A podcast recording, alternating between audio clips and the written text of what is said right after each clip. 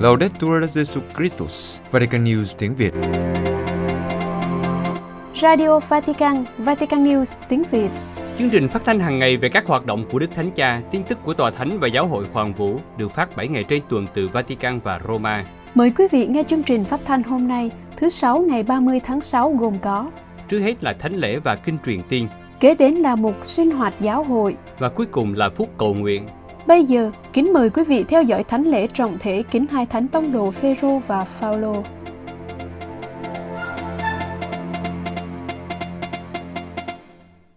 Lúc 9 giờ 30 sáng thứ năm ngày 29 tháng 6, Đức Thánh Cha Francisco đã chủ sự thánh lễ trọng thể cùng với khoảng 5.000 tín hữu, kính hai thánh tông đồ Phêrô và Phaolô. Theo truyền thống, có một phái đoàn từ Constantinople thay mặt Đức Thượng phụ Bartolomeo đến Roma để mừng lễ Đức Thánh Cha.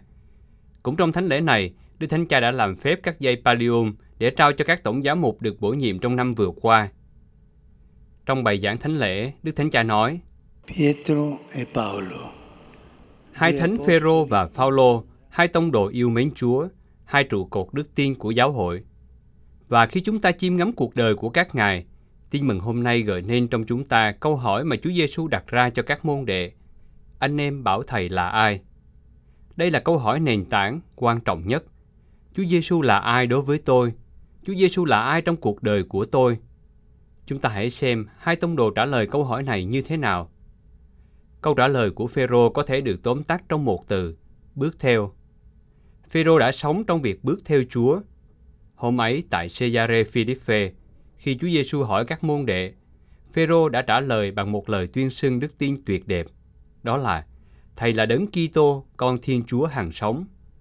Một câu trả lời không chê vào đâu được, chính xác, đúng thời, có thể nói là một câu trả lời giáo lý hoàn hảo. Nhưng câu trả lời đó là kết quả của một hành trình. Chỉ sau khi đã sống một cuộc phiêu lưu mạo hiểm với Chúa, sau khi đã cùng với người và theo người trong một thời gian dài, Phêrô mới đạt được một sự trưởng thành thiêng liêng, vốn nhờ ân sủng đã dẫn ông đến một lời tuyên xưng đức tin tinh tuyền. Thật vậy, cũng chính Thánh sử Matthew đã nói với chúng ta rằng, mọi sự bắt đầu vào một ngày, Chúa Giêsu đi dọc theo biển hồ Galilee và gọi Phêrô cùng với anh của ông là ông An-rê và họ liền bỏ lưới mà theo người. Phêrô bỏ tất cả để theo Chúa và tin mừng nhấn mạnh ngay lập tức. Phêrô đã không nói với Chúa Giêsu rằng ông sẽ suy nghĩ về điều đó. Ông không tính toán xem điều đó có hợp với mình hay không. Ông không viện cớ để trì hoãn quyết định, nhưng đã bỏ lưới để đi theo người mà không yêu cầu bất cứ một sự đảm bảo nào trước. Ông sẽ khám phá ra mọi thứ ngày qua ngày khi bước theo Chúa Giêsu và đi phía sau người. Và không phải ngẫu nhiên mà những lời cuối cùng được thuật lại trong các tin mừng là Chúa Giêsu đã nói với Phêrô, hãy theo thầy. Do đó Thánh Phêrô nói với chúng ta rằng, đối với câu hỏi Chúa Giêsu là ai đối với tôi, thì việc trả lời bằng một công thức giáo lý hoàn hảo hoặc thậm chí là một ý tưởng đưa ra một lần cho mãi mãi, như thế là không đủ. Không, chính nhờ bước theo Chúa Giêsu mà chúng ta học biết người mỗi ngày. Chính bằng cách trở thành môn đệ của người và đón nhận lời của người mà chúng ta trở thành bạn của người và cảm nhận được tình yêu của người làm biến đổi chúng ta. Cái ngay lập tức đó cũng dành cho chúng ta. Nếu chúng ta có thể trì hoãn mọi thứ trong cuộc sống, thì việc theo Chúa Giêsu không thể bị trì hoãn. Nơi đó chúng ta không thể chần chừ, không thể ngụy biện. Và hãy cẩn thận vì một số lời bào chữa được ngụy trang dưới những hình thức thiêng liêng. Chẳng hạn như chúng ta nói, tôi không xứng đáng, tôi không có khả năng, tôi có thể làm được gì. Đây là một mánh khóe của ma quỷ. Nó đánh cắp lòng tin của chúng ta vào ân sủng của Thiên Chúa, khiến cho chúng ta tin rằng mọi sự tùy thuộc vào khả năng của chúng ta. Hãy tách mình ra khỏi những đảm bảo trần thế của chúng ta, ngay lập tức, và theo Chúa Giêsu mỗi ngày. Đây là mệnh lệnh của Thánh Phêrô trao cho chúng ta hôm nay, mời gọi chúng ta trở thành một giáo hội bước theo. Giáo hội mong muốn được làm môn đệ của Chúa và là nữ tỳ khiêm nhường của tin mừng. Chỉ bằng cách này, giáo hội mới có thể đối thoại với mọi người và trở thành nơi đồng hành, gần gũi và hy vọng cho những con người nam nữ của thời đại chúng ta. Chỉ bằng cách này, ngay cả những người ở xa và những người thường nhìn chúng ta với sự ngờ vực và thờ ơ, cuối cùng sẽ có thể nhận ra rằng, như Đức Biển Đức 16 nói, giáo hội là nơi gặp gỡ con Thiên Chúa hàng sống, và do đó, giáo hội là nơi gặp gỡ giữa chúng ta. Và bây giờ chúng ta đến với vị tông đồ dân ngoại. Nếu câu trả lời của Phêrô là bước theo, thì câu trả lời của Phaolô là loan báo, loan báo tin mừng. Đối với Phaolô cũng vậy, mọi sự bắt đầu từ ân sủng và sáng kiến của Chúa. Trên đường đi Damas, trong sự kiêu hãnh thi hành cuộc bách hại đối với các Kitô hữu, bị bao phủ bởi niềm tin tôn giáo của mình, Chúa Giêsu phục sinh đã gặp ông và làm cho ông mù lòa bằng ánh sáng của người. Hay nói đúng hơn, nhờ ánh sáng đó mà Sao Lô đã nhận ra mình mù lòa như thế nào. Bị giam cầm trong cái tự hào về việc tuân thủ lề luật một cách nghiêm ngặt, ông khám phá ra nơi Chúa Giêsu sự kiện toàn của mầu nhiệm cứu độ. Và đối với sự cao cả của việc biết Chúa Giêsu Kitô, từ nay trở đi, ông coi tất cả những đảm bảo con người và tôn giáo của mình là rác rưởi. Vì thế, Thánh Phaolô đã hiến dâng cuộc đời của mình để rong ruổi khắp nơi, trên đất liền và trên biển, ở các thành phố và làng mạc, không quản ngại gian khổ và bị bách hại để loan báo Chúa Giêsu Kitô. Nhìn vào câu chuyện của Thánh Phaolô, dường như càng loan báo tin mừng, ông càng biết Chúa Giêsu Kitô. Việc loan báo lời Chúa cho người khác cũng giúp cho ông dìm mình vào chiều sâu của mầu nhiệm Thiên Chúa. Thánh Phaolô đã viết, khốn cho tôi nếu tôi không loan báo tin mừng. Và Ngài đã tuyên xưng, đối với tôi, sống là Đức Kitô.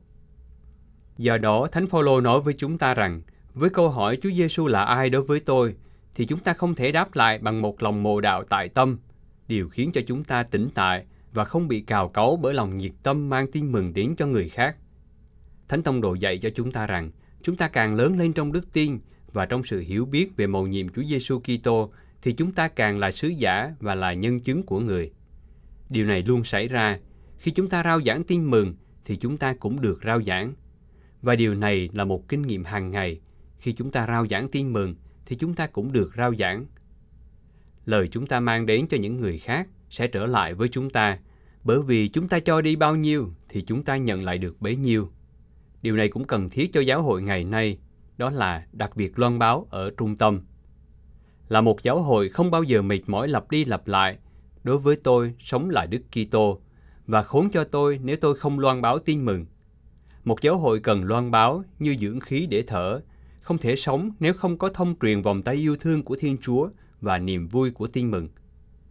Anh chị em thân mến, chúng ta mừng lễ hai thánh tông đồ Phêrô và Phaolô. Các ngài đã trả lời câu hỏi nền tảng của cuộc sống, Chúa Giêsu là ai đối với tôi? Đó là sống trong việc bước theo Chúa và loan báo tin mừng.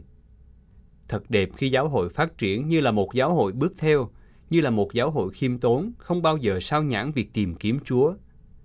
Thật đẹp nếu chúng ta cũng đồng thời trở thành một giáo hội hướng ra, không tìm kiếm niềm vui của mình trong những thứ của thế gian, nhưng trong việc loan báo tin mừng cho thế giới, để gieo vào trái tim của con người những câu hỏi về Thiên Chúa.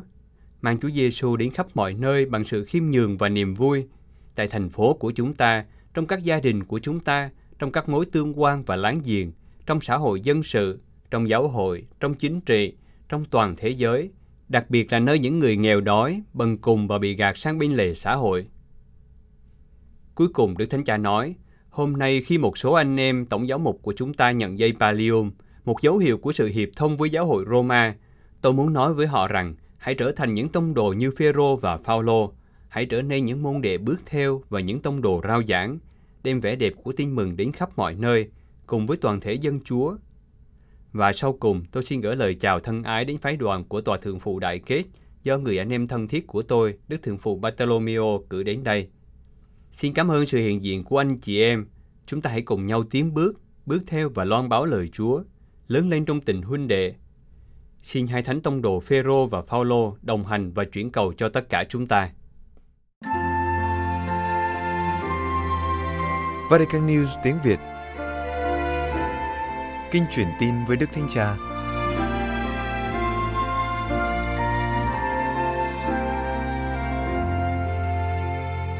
Sau thánh lễ, lúc 12 giờ trưa, Đức Thánh Cha đã đến cửa sổ dinh tông tòa để cùng đọc kinh truyền tin với các tín hữu.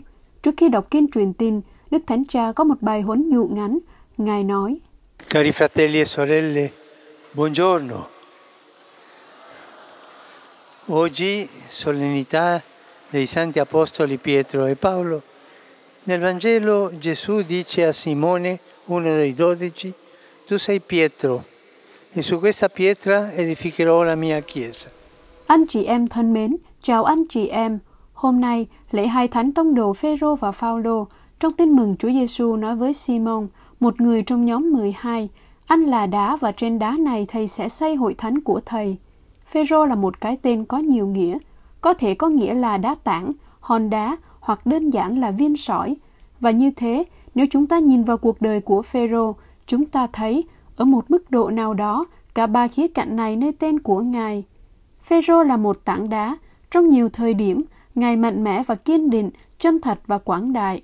Ngài bỏ tất cả để theo Chúa Giêsu. Ngài đã nhận ra người là đấng Kitô, con Thiên Chúa hằng sống. Ngài lặn xuống biển để mau chóng gặp đấng phục sinh. Sau đó, với sự thẳng thắn và can đảm, Ngài loan báo về Chúa Giêsu trong đền thờ, trước và sau khi bị bắt và bị đánh đòn. Truyền thống cũng nói với chúng ta về sự kiên vững của Ngài trước cuộc tử đạo diễn ra tại chính Roma này. Đó là đá tảng. Tuy nhiên, Phêrô cũng là một hòn đá thích hợp để nâng đỡ người khác, một hòn đá được đặt nền trên Chúa Kitô, đóng vai trò như một sự hỗ trợ cho anh chị em trong việc xây dựng giáo hội. Chúng ta cũng tìm thấy điều này trong cuộc đời của Ngài. Ngài đáp lại lời mời gọi của Chúa Giêsu cùng với Andre, anh của Ngài, Jacobe và Gioan, xác nhận ý muốn theo Chúa của các tông đồ. Ngài chăm sóc những người đau khổ, cổ vũ và khuyến khích việc loan báo tin mừng chung. Ngài là hòn đá, là điểm tham chiếu đáng tin cậy của cả cộng đoàn. Nhưng Phêrô cũng là một viên sỏi đơn sơ, sự nhỏ bé của Ngài thường lộ ra, đôi khi Ngài không hiểu những gì Chúa Giêsu đang làm. Đối diện với việc thầy bị bắt, Ngài đã sợ hãi và chối bỏ người, rồi ăn năn và khóc lóc thảm thiết, nhưng không đủ can đảm để đứng dưới chân thập giá. Ngài giam mình cùng với những người khác trong phòng tiệc ly vì sợ bị bắt. Ở Antiochia, Ngài xấu hổ khi ở cùng với những người ngoại đã cải đạo và Phaolô yêu cầu Ngài nhất quán về điều này. Cuối cùng, theo truyền thống Covadis, Ngài cố gắng chạy trốn khi đối diện với sự tử đạo, nhưng Ngài gặp Chúa Giêsu trên đường và tìm thấy can đảm để quay trở lại. Ở Phêrô có tất cả những điều này, độ bền của đá, độ tin cậy của đá và sự nhỏ bé của một viên sỏi đơn sơ. Ngài không phải là một siêu nhân, Ngài là một con người như chúng ta, đã quảng đại nói lời xin vâng với Chúa Giêsu trong sự bất toàn của mình. Nhưng chính điều này nơi Ngài cũng như nơi Thánh Phaolô và nơi tất cả các thánh mà Thiên Chúa tỏ hiện làm cho chúng ta nên mạnh mẽ như ân sủng của người, đấng liên kết chúng ta với lòng bác ái của người và tha thứ cho chúng ta bằng lòng thương xót của người. Và chính với nhân tính đích thực này, thần khí đã nhào nặn nên giáo hội.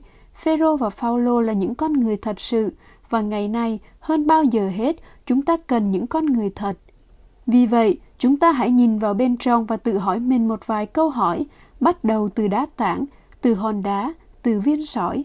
Từ đá tảng, trong chúng ta có nhiệt thành, sốt sắng, hăng say vì Chúa và vì tin mừng không, hay là một thứ gì đó dễ vỡ vụn. Và rồi, chúng ta có phải là những hòn đá, không phải là đá làm chướng ngại, mà là đá xây dựng cho giáo hội không? Chúng ta có làm việc cho sự hiệp nhất không? Chúng ta có quan tâm đến người khác không? Đặc biệt là những người yếu thế nhất. Cuối cùng, nghĩ về viên sỏi, chúng ta có ý thức được sự nhỏ bé của mình không?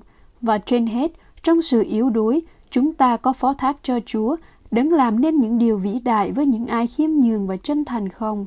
Xin mẹ Maria, nữ vương các tông đồ, giúp chúng ta bắt chước sức mạnh, lòng quảng đại và khiêm nhường của hai thánh Phêrô và Phaolô. Kính mời quý vị hiệp ý đọc kinh truyền tin với Đức Thánh Cha. Angelus Domini, un Maria. Et concepit Spiritus Sancto. Ave Maria, gratia plena, Dominus tecum, benedicta tui mulieribus, et benedictus fructus ventris tui, Iesus. Santa Maria, Mater Dei, ora pro nobis peccatoribus, nunc et in hora mortis nostre. Amen. Ecce ancilla Domini. Fiat mi secundum verbum tuum. Ave Maria, gratia plena, Dominus tecum, benedicta tui mulieribus, et benedictus fructus ventris tui, Iesus. Santa Maria, Mater Dei, ora pro nobis peccatoribus, nunc et in hora mortis nostre. Amen. Verbum caro factum est. Capitavi nobis. Ave Maria, gratia plena, Dominus tecum, benedicta tui mulieribus, et benedictus fructus ventris tui, Iesus. Santa Maria, Mater Dei, ora pro nobis peccatoribus, nunc et in hora mortis nostre. Amen. Ora pro nobis, Santa Dei Genitrix. Dimi efficiamo promissione Ius Christi. Benedica vos omnipotens Deus, Pater et Filius et Spiritus Sanctus. Amen. Amen.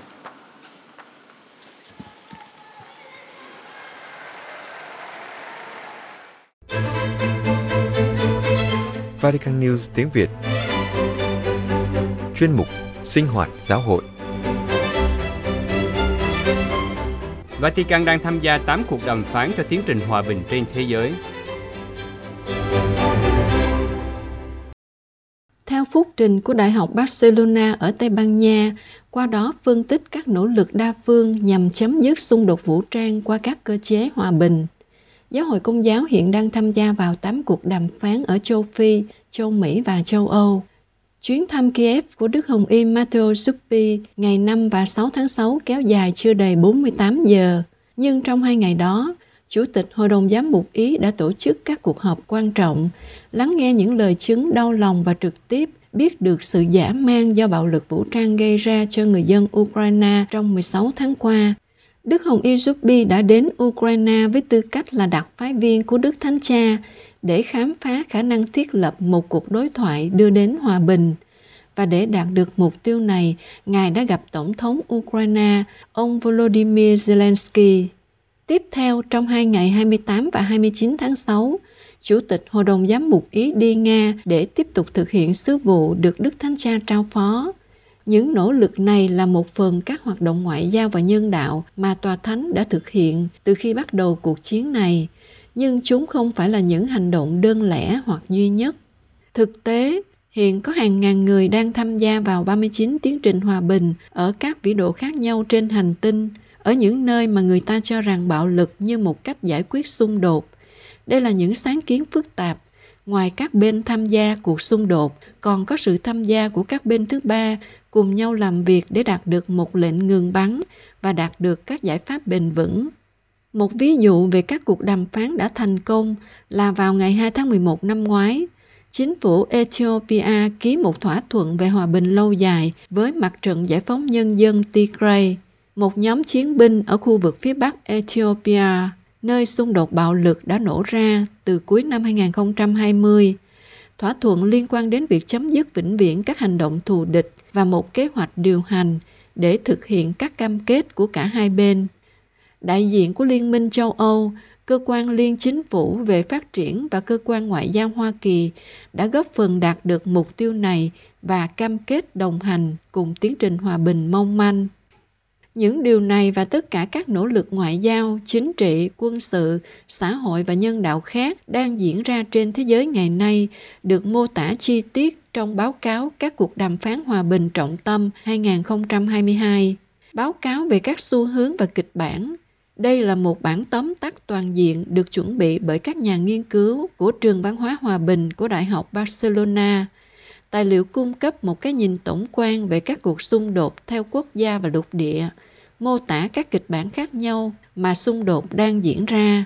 Báo cáo phân tích cuộc chiến Tigray từ quan điểm của 15 quá trình và đàm phán đang hoạt động ở châu Phi chiếm 39% tổng số nỗ lực toàn cầu. Châu Á chiếm 26% số các trường hợp đang hoạt động, bao gồm 10 tiến trình hòa bình. Châu Âu chiếm 15%, gồm 6 tiến trình hòa bình. Trung Đông và châu Mỹ, mỗi nơi có 4 trường hợp, hoặc tổng cộng là 20%.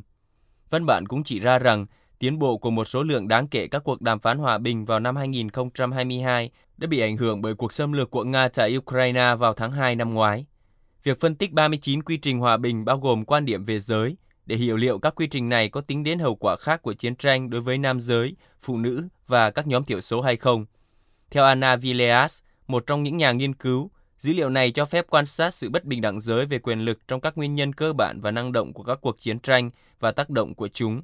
Hơn nữa, đây là một loại phân tích chú ý đến quá trình hòa bình diễn ra trong việc thiết kế, thực hiện, cơ chế tham gia, thỏa thuận kết quả, cơ chế sau thỏa thuận và các lĩnh vực khác có thể tái tạo hoặc biến đổi bất bình đẳng giới trong quan hệ quyền lực. Hiệu trưởng trường văn hóa hòa bình Judy Ugen giải thích rằng, nỗ lực của 6 nhà nghiên cứu đã đóng góp cho báo cáo này không chỉ giới hạn trong lĩnh vực hàn lâm, nhưng một trong những mục tiêu chính của báo cáo là cung cấp thông tin và phân tích để phục vụ những người tham gia ở các cấp độ khác nhau vào việc giải quyết hòa bình cho các vấn đề xung đột, bao gồm các bên, người điều đình, xã hội dân sự và những người khác. Tất nhiên, các chuyên gia chỉ ra rằng không phải tất cả các sáng kiến nhằm đưa ra quan điểm của các bên xung đột xích lại gần nhau hơn đều có thể được coi là tiến trình hòa bình, nhưng chỉ là những sáng kiến nhằm giải quyết xung đột và dịch chuyển nguyên nhân cơ bản của xung đột thông qua các biện pháp hòa bình. Cơ bản của điều này là cái gọi là đàm phán hòa bình, tức là các quá trình đối thoại giữa ít nhất hai bên đối lập trong một cuộc xung đột. Trong đó, những khác biệt được giải quyết trong một khuôn khổ có sự phối hợp nhằm chấm dứt bạo lực và tìm ra giải pháp phù hợp những nhu cầu của họ. Joseph Mario Royo, một học giả đã đóng góp cho báo cáo, giải thích cụ thể về tình huống ở châu Phi. Những cuộc đối thoại này thường được bắt đầu bằng các giai đoạn thăm dò cho phép xác định hình thức, địa điểm, điều kiện và đảm bảo trong số các khía cạnh khác của cuộc đàm phán trong tương lai. Nghiên cứu trường hợp so sánh về các tiến trình hòa bình cho thấy có một số yếu tố thúc đẩy kết quả thành công của chúng. Trong đó, yếu tố đầu tiên là đạt được niềm tin rằng đấu tranh vũ trang là không cần thiết để đạt được các mục tiêu và do đó đối thoại là tốt nhất nếu không phải là chọn lựa duy nhất. Nhưng ông Royo nói thêm rằng tất cả những điều này cũng đòi hỏi sự sẵn sàng nhượng bộ đối với vị trí của chính mình để mọi người đều được nhiều và không ai bị mất tất cả. Ông Royo chỉ ra các vấn đề khác có thể tạo ra bầu khí thuận lợi cho tiến trình hòa bình là cái gọi là cửa sổ cơ hội trong nước và hoặc quốc tế. Điều này có thể ở dạng thức của một sự kiện lịch sử, ví dụ như sự kiện 11 tháng 9 hoặc kết thúc chiến tranh lạnh, một sự thay đổi chế độ ở một quốc gia hoặc một cuộc khủng hoảng thể chế, áp lực các mối đe dọa và tối hậu thư về việc áp dụng các biện pháp trừng phạt của cộng đồng quốc tế cũng đóng một vai trò nào đó các cửa sổ cơ hội khác có thể mở ra với chuyến thăm của một quan chức cấp cao hoặc nhân vật quốc tế tới một khu vực như một vị tổng thống hoặc Đức Thánh Cha Francisco đã thực hiện trong chuyến thăm Cộng hòa Trung Phi và Cuba vào năm 2015. Một yếu tố khác để đẩy nhanh tiến trình hòa bình là sự can thiệp của các bên thứ ba. Những bên trước hết phải được các bên xung đột công nhận là hợp pháp. Những chủ đề này thường là các tổ chức hoặc cơ quan quốc tế phải được bảo đảm an ninh để họ có thể đóng góp vào cuộc đối thoại và tạo điều kiện thuận lợi cho việc đàm phán thoát khỏi cuộc xung đột. Theo phúc trình, 90% các tiến trình đàm phán trong năm 2022 có thể trông vào sự hiện diện tích cực của các bên thứ ba, chẳng hạn như Liên Hiệp Quốc, tổ chức đã tham gia vào 60% các tiến trình, bao gồm ít nhất một bên thứ ba. Học giả Royo nhấn mạnh rằng những tác nhân này củng cố và tạo sự cân bằng cho các chủ thể trong cuộc xung đột, dẫn dắt và mở ra cuộc đối thoại thiết lập trật tự và ưu tiên của các chủ đề trong chương trình đàm phán, cũng như tuân thủ và bảo đảm các cam kết mà họ đưa ra. Với thẩm quyền được trao, họ cũng có thể gây sức ép lên những người liên quan đến cuộc xung đột để họ nhượng bộ hoặc cởi mở với các giải pháp được đề xuất. Thực tế, theo lĩnh vực kinh nghiệm, các bên thứ ba mang lại khả năng kỹ thuật cao hơn cho các cuộc đàm phán. Giáo hội Công giáo đang hợp tác trong các tiến trình hòa bình ở Cameroon, Mozambique, Cộng hòa Trung Phi, Cộng hòa Dân chủ Congo, Nam Sudan, Colombia và Haiti. Giờ đây, sự đóng góp của giáo hội chính thức được thêm vào những đóng góp khác để tạo điều kiện thuận lợi cho cuộc đối thoại trong cuộc xung đột giữa Nga và Ukraine.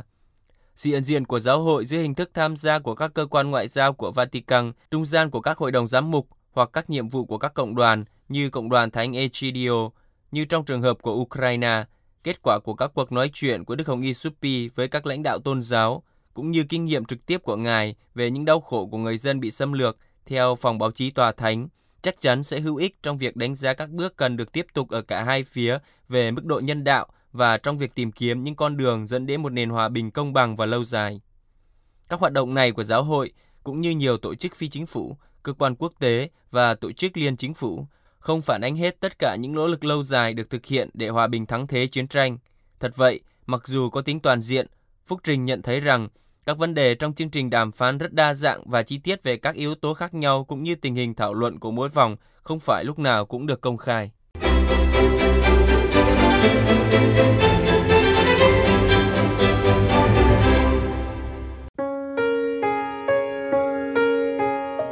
Vatican News tiếng Việt chuyên mục Phút Cầu Nguyện. Cầu nguyện cho tình bạn nâng đỡ đức tin.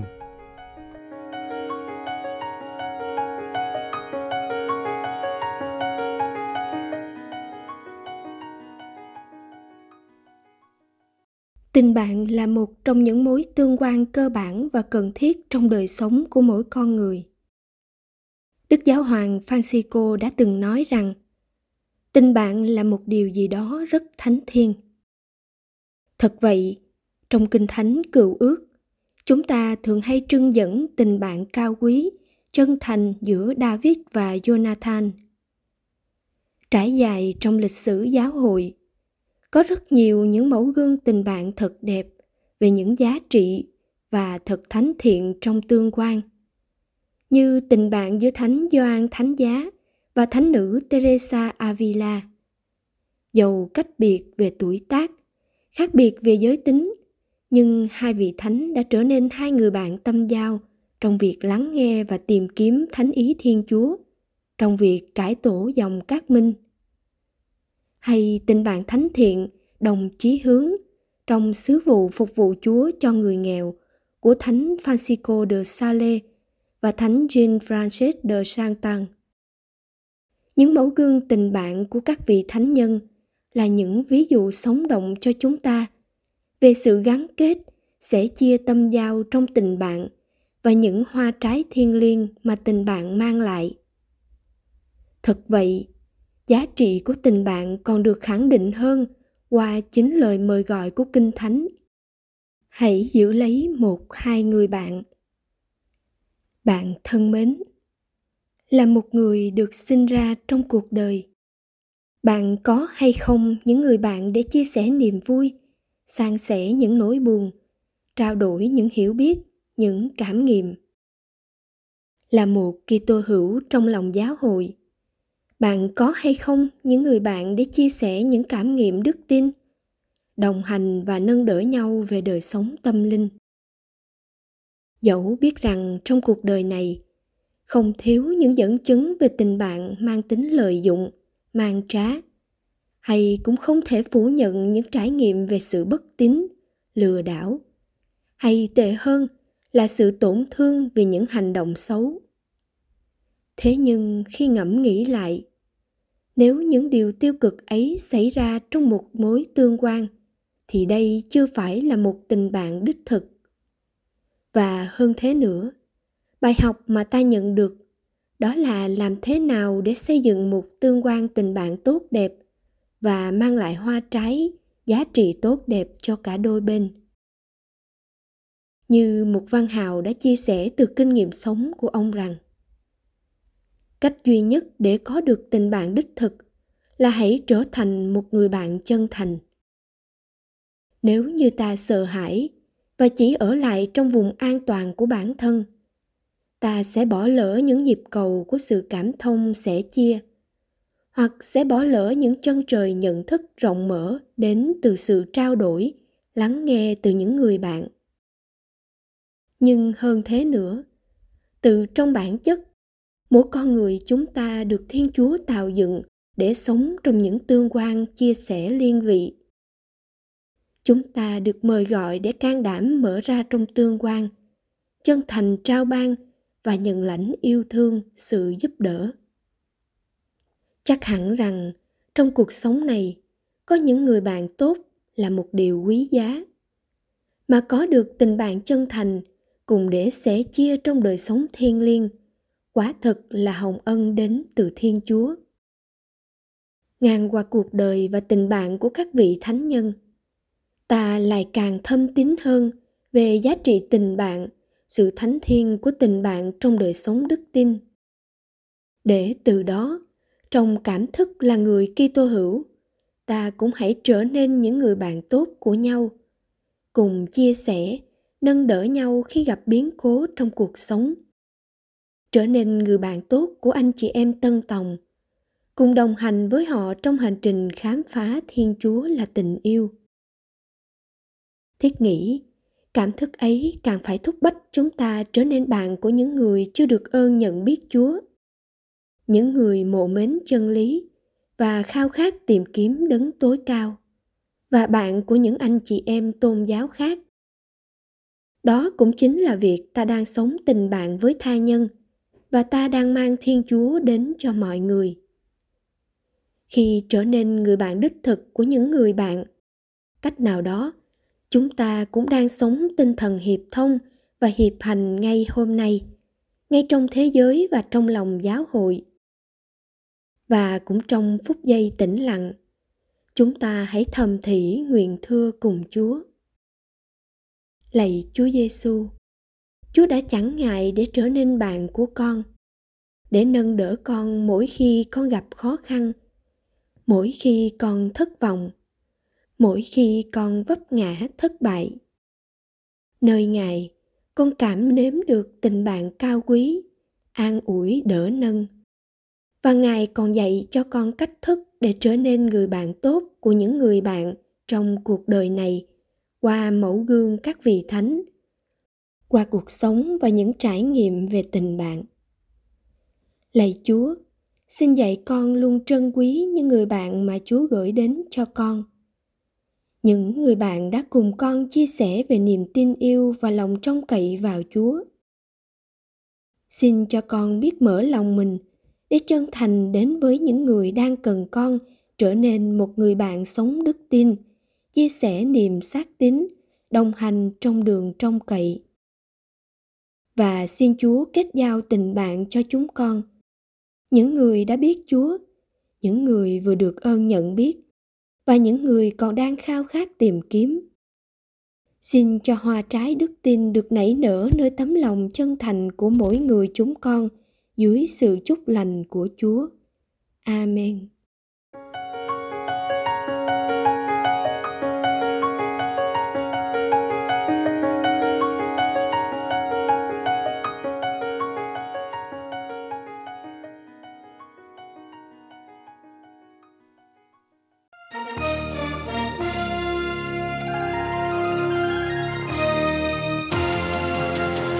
Cảm ơn quý vị đã chú ý lắng nghe chương trình Radio Vatican của Vatican News tiếng Việt. Xin Thiên Chúa chúc lành cho quý vị và toàn gia quyến.